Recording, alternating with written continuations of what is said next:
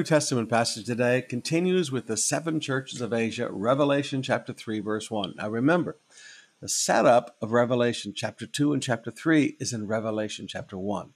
It's the great revelation of Jesus. It's the description of what Jesus looks like today and who he is today and what his work is today. Kind of reminiscent from that same revelation that we see back in Daniel, all right? And we said that every one of the seven churches, Jesus takes a piece of that revelation and applies it to them because that's what they need to hear. Now, I was talking to a, a pastor one time in, in Singapore, and he said, You know, I have no need to ever teach my people how God will provide. He said, So I don't understand this emphasis that you have on teaching the people about provision. I said, well, That's because you people are rich. I said, Please forgive me. I said, our people are just coming out of poverty. They have to they have to learn biblical principles. And I said, as a pastor, if I don't teach them biblical principles of prosperity, then you know they're going to listen to somebody else because they need to learn it and they want to learn it. So let's learn it from the scripture. Every church has something specific that God, because of the destiny of their life, because of the situations they're in, that God speaks to them as a people. And it's not like, well, they have a different revelation. It's all part of the same great revelation. But there's just a piece that's applied to them. And to the angel in the church of Sardis, write the words of him who has the seven spirits of God and the seven stars. All right, so there we have the movement and control of the Holy Spirit, the totality of the Holy Spirit, and the seven stars, which would be the seven angels of the local churches. And now again, we start with uh, I know. Okay. He said, I know your works. So he says, straight up, I know you. Every local church needs to understand that the head of the church knows them intimately. He said, I know your works. He said, I know your accomplishments. He said, You have a reputation for being alive, but you're dead. All right, so this is an old reputation.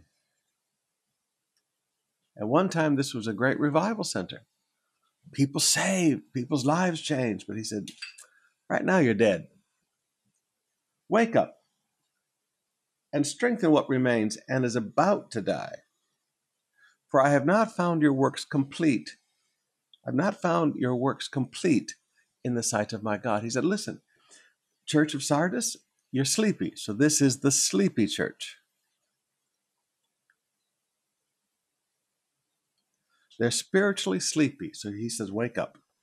And he said, you know, you've gotten weak, so you need to strengthen what remains and what's about to die. He said, because I haven't found your works or your accomplishments complete. Now, now that word complete is a powerful word. There's things that God asks every local church to do. And we need to complete, we need to finish those accomplishments. Just like there's things that God asks a person to do. Paul said, you know, I finished my course.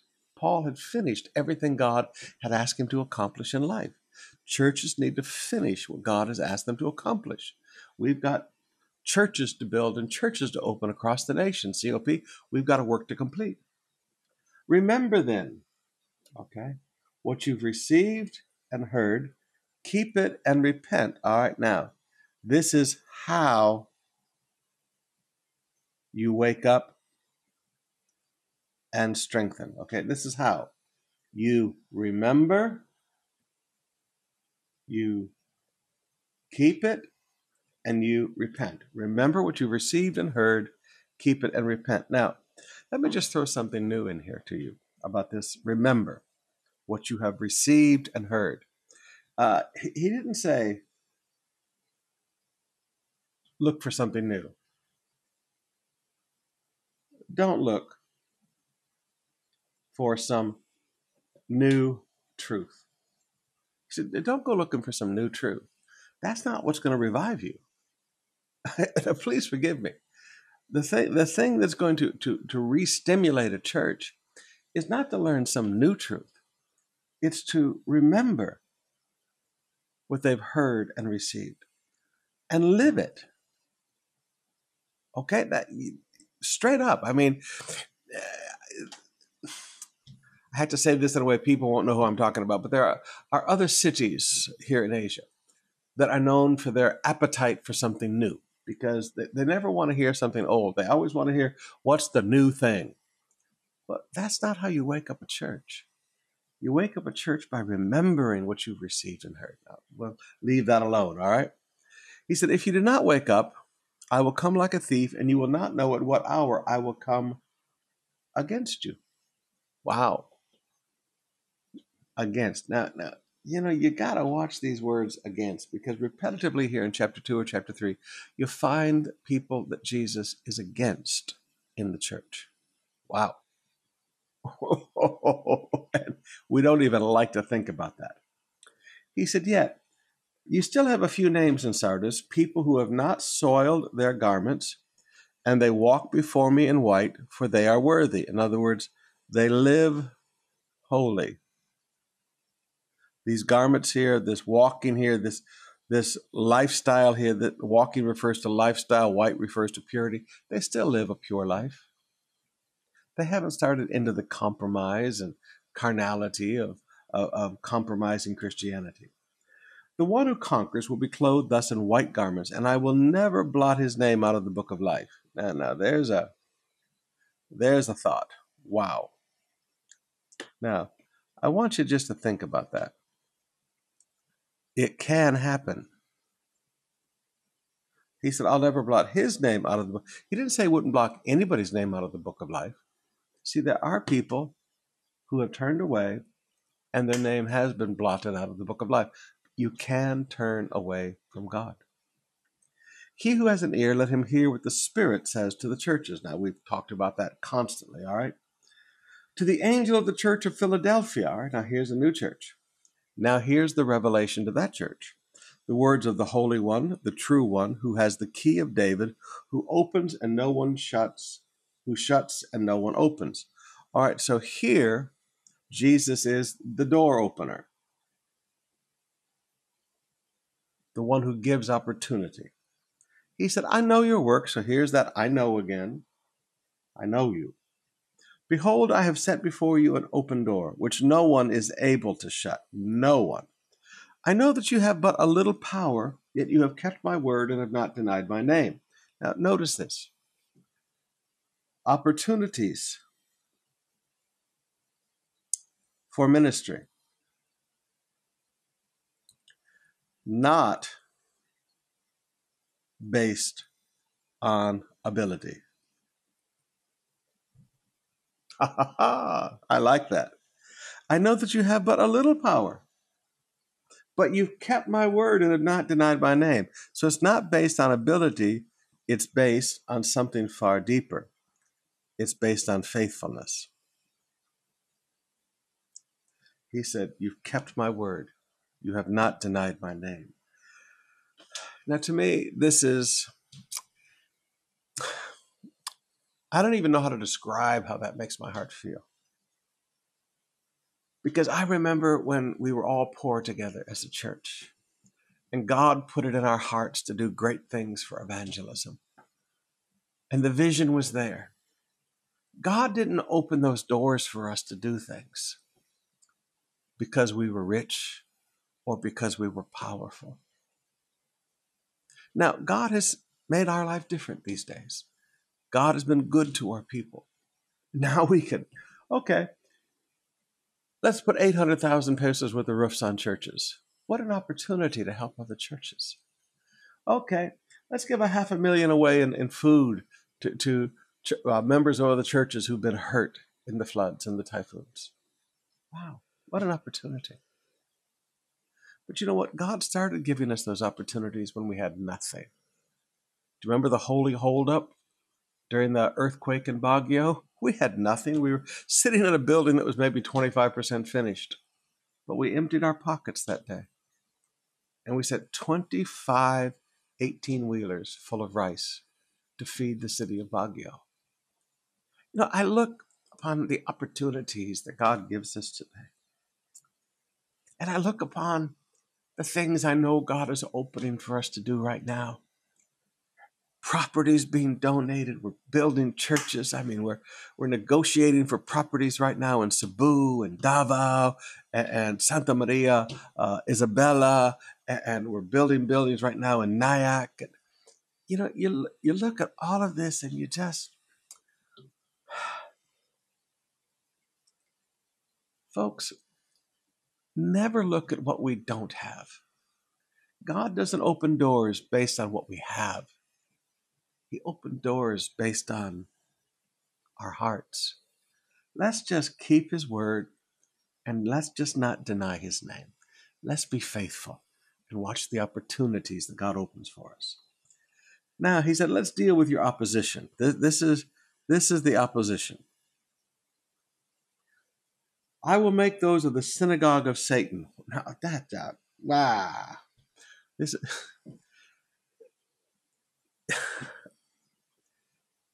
First of all, you had to remember God never designed the synagogue system. That was something that was man made during the period when God was not speaking to Israel for like 400 years between Malachi and Matthew.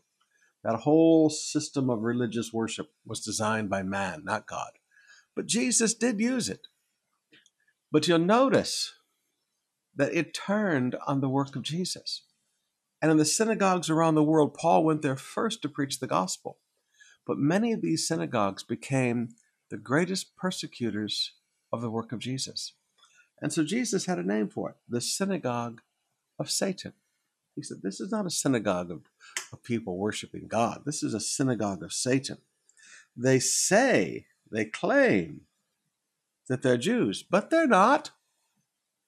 In our studies in Roman, you understand that not everybody who says he's a descendant of Abraham is a descendant because there are children of promise. God looks at things a little differently. That's in our Roman study. He said, but they lie.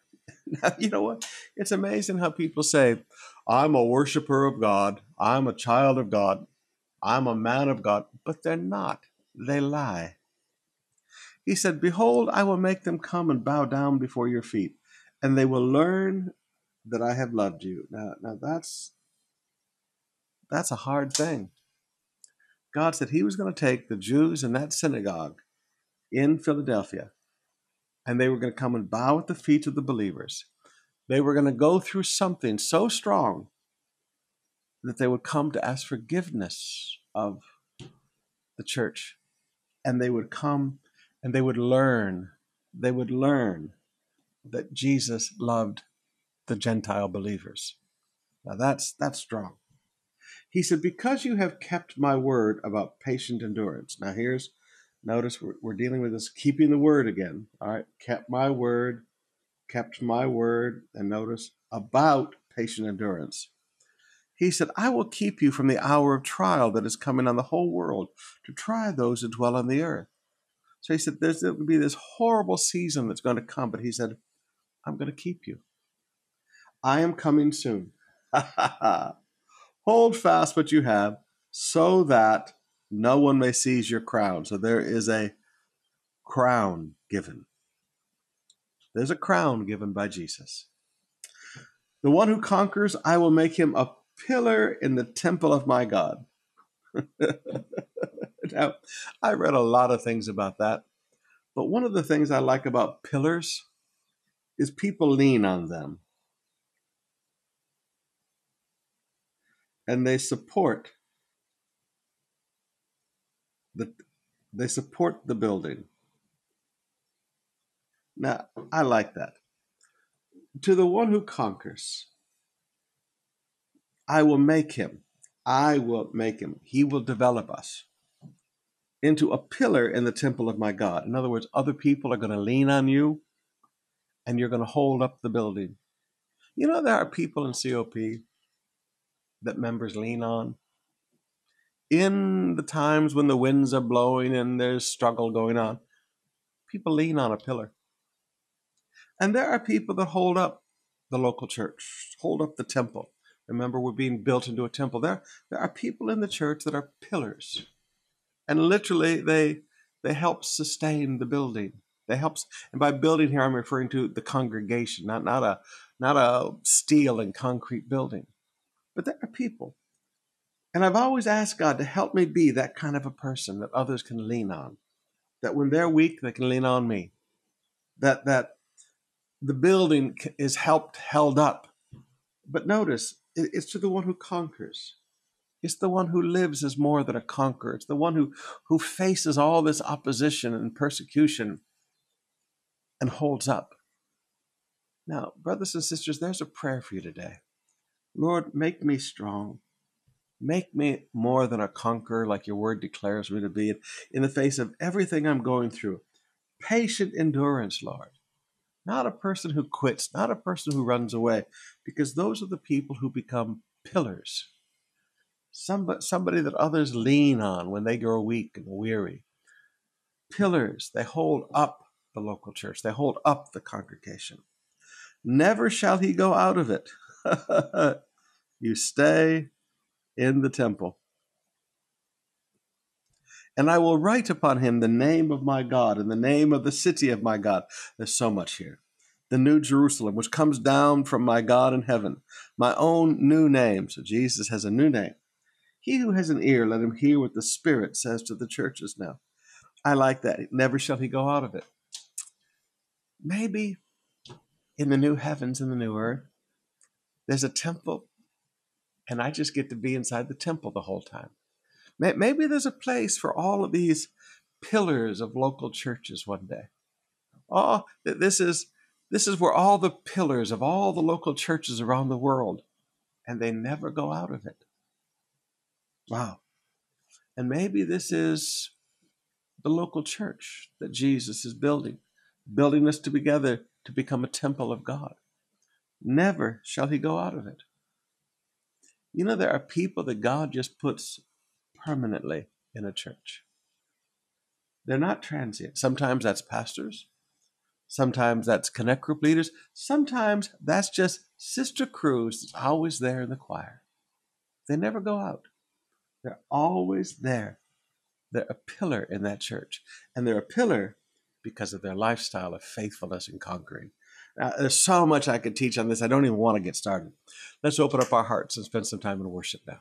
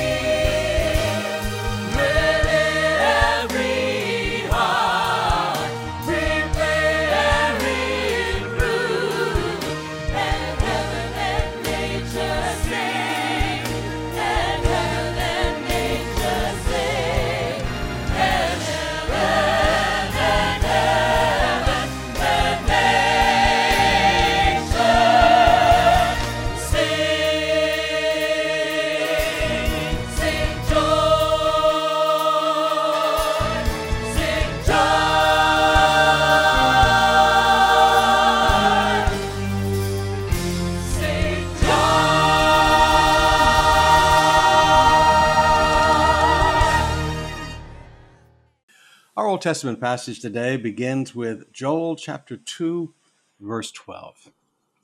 Yet even now, in face of judgment, even now, you, you got to get a hold of that. When God says, Yet even now, declares the Lord, return to me with all your heart, with fasting, with weeping, and with mourning.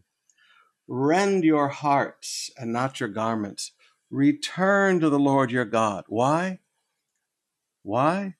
For he is gracious and merciful, slow to anger, and abounding in steadfast love, and he relents over disaster.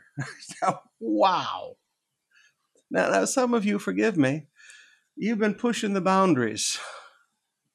Yet, even now, yet, even now, turn back to God with all your heart, not a piece of your heart, with all your heart. Bring your whole heart back to God. Stop playing the super spiritual religious game where you try to look all holy, but you know on the inside you're not. Return to the Lord with all your heart. Why? Because he's gracious, merciful, slow to anger, abounding in steadfast love, and relents concerning disaster. In other words, hey, folks, God is a merciful, gracious God. Even in the face of judgment, it'll stop in an instant with a heart of repentance. Ah, you need to get a hold of that one. Who knows whether he will not turn and relent and leave a blessing behind him? he will turn and relent and leave a blessing behind him. So, okay, he will not only relent concerning disaster, but he'll leave a blessing. And that blessing can be used for a grain offering and a drink offering. he'll even leave the offering behind for you to bring to him. God's good. Blow the trumpet in Zion, consecrate a fast, call a solemn assembly gather the people, consecrate the congregation, assemble the elders, gather the children, even the nursing infants. Let the bridegroom leave his room and the bride her chamber. Now, notice even the nursing infants, even an infant so small, they're still nursing. You bring them to the presence of God. Between the vestibule and the altar, let the priests, the ministers of the Lord, weep and say, Spare your people, O Lord, and make not your heritage a reproach, a byword among the nations. Why should they say among the people, Where is their God? Then the Lord became jealous for the land and had pity on his people. for his land, became jealous for his land and had pity on his people. Now, there's both the land and the people. Now, that's a distinction people just don't get. You know, they always want to fight about the land of Israel. But God is jealous for his land and for his people. Among all the nations, God chose Israel to put his name. See, folks, you got to understand that. That's his land. The Lord answered and said to his people, Behold, I am sending to you grain, sending to you. I, I, I just love that. Sending to you grain, wine, and oil and you will be satisfied. And I will no more make you a reproach among the nations. But now notice, you will be satisfied, but also notice up here, part of that is for an offering to the Lord. So when, people repent, God will bring blessing back to their life. Now you, you got to get a hold of that. When people repent, when they truly repent, God brings blessing back to their life. And part of that blessing is an offering. I will remove the northerner far from you, and drive him into a parched and desolate land, his vanguard into the eastern sea, and his rear guard into the western sea, and the stench and foul smell of him will rise, for he has done great things.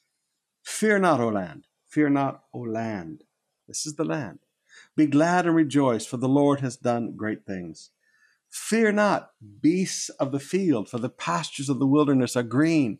The tree bears its fruit, the fig tree and the vine give their full yield. Be glad, O children of Zion, and rejoice in the Lord your God, for he has given the early rain of your vindication, and he has poured down for you abundant rain, the early and the latter rains as before. One of God's vindications is prosperity. Now, not always, but one of, okay? One of. And you can't put everything on that, but God has given the early rain as a vindication. God said, Listen, I'm going to help you produce, I'm going to bring blessings and income to you. The threshing floor shall be full of grain, the vat shall overflow with wine and oil. I will restore to you the years the swarming locusts have eaten. Restoration. In fact, we're going to work on that in an offering thought, probably down near the end of the month. As we get ready for 2021, I'll teach you on God will restore this year. I will restore to you the years that the swarming locusts have eaten, the hopper, the destroyer, the cutter, my great army which I sent among you. And you shall eat in plenty and be satisfied and praise the name of the Lord your God who has dealt wondrously with you. Now, how is dealing wondrously? It's forgiveness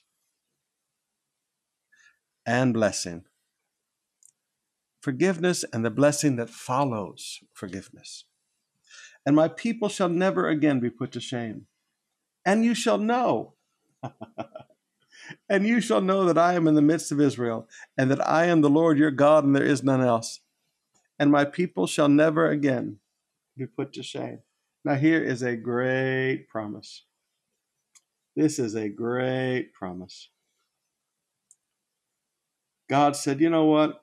When you repent, I'm not only going to forgive you, I'm going to bring great blessings upon you, and you shall know that I'm walk among you. He said, You're going to know I'm here, and you're going to know that I'm the only true God, and my people will never again be put to shame. What a great promise.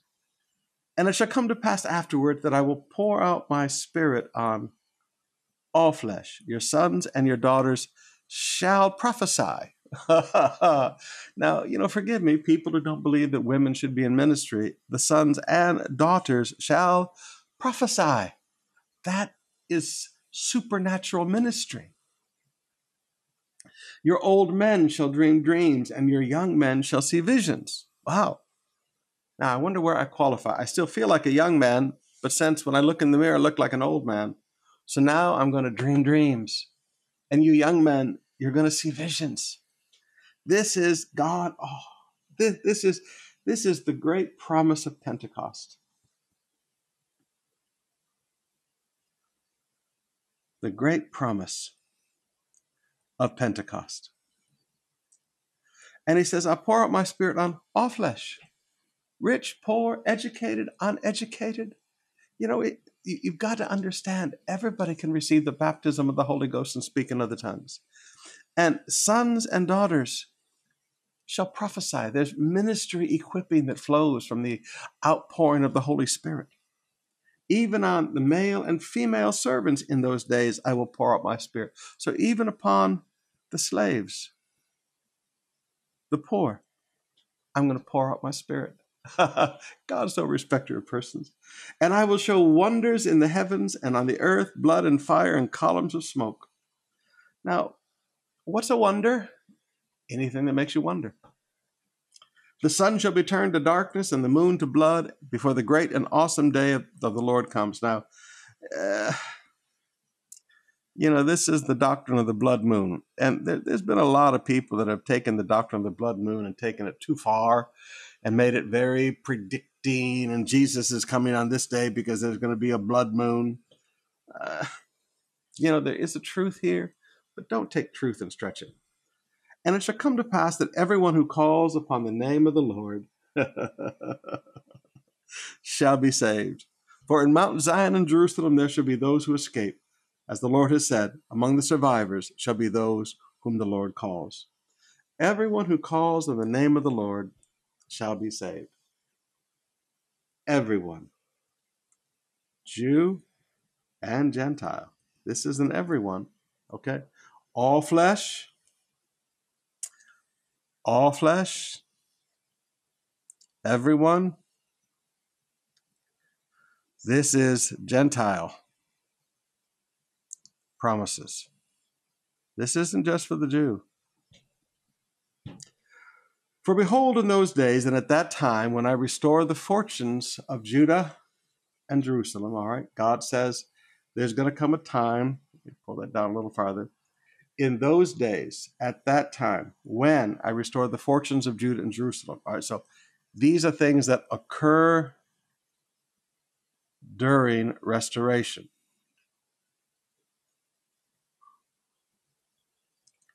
I will gather all the nations and bring them down to the valley of Jehoshaphat. And I will enter into judgment with them there on behalf of my people and my heritage Israel, because they have scattered them among the nations and have divided up my land. Now, you got to get a hold of that one. And again, I could preach through every part of this, but I, I don't have time. Divided up my land. Israel, as defined for Abraham, is God's land. Nations have no right to divide up the promised land. Well, I think this group should get that and this group should get that. No, no.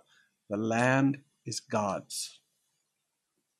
And have cast lots for my people and have traded a boy for a prostitute and have sold a girl for wine and have drunk it. What are you to me, O Tyre and Sidon, and all the regions of Philistia?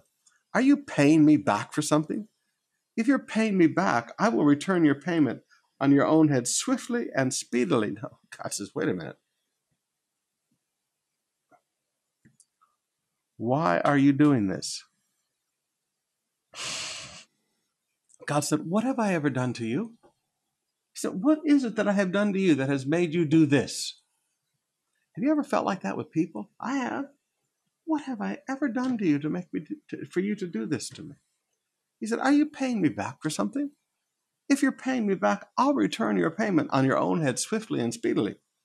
For you have taken my silver and my gold and have carried away my rich treasures into your temples. My, my, my. These are God's treasures in the temple. These were things that were given to God. You have sold the people of Judah and Jerusalem to the Greeks in order to remove them far from their own border.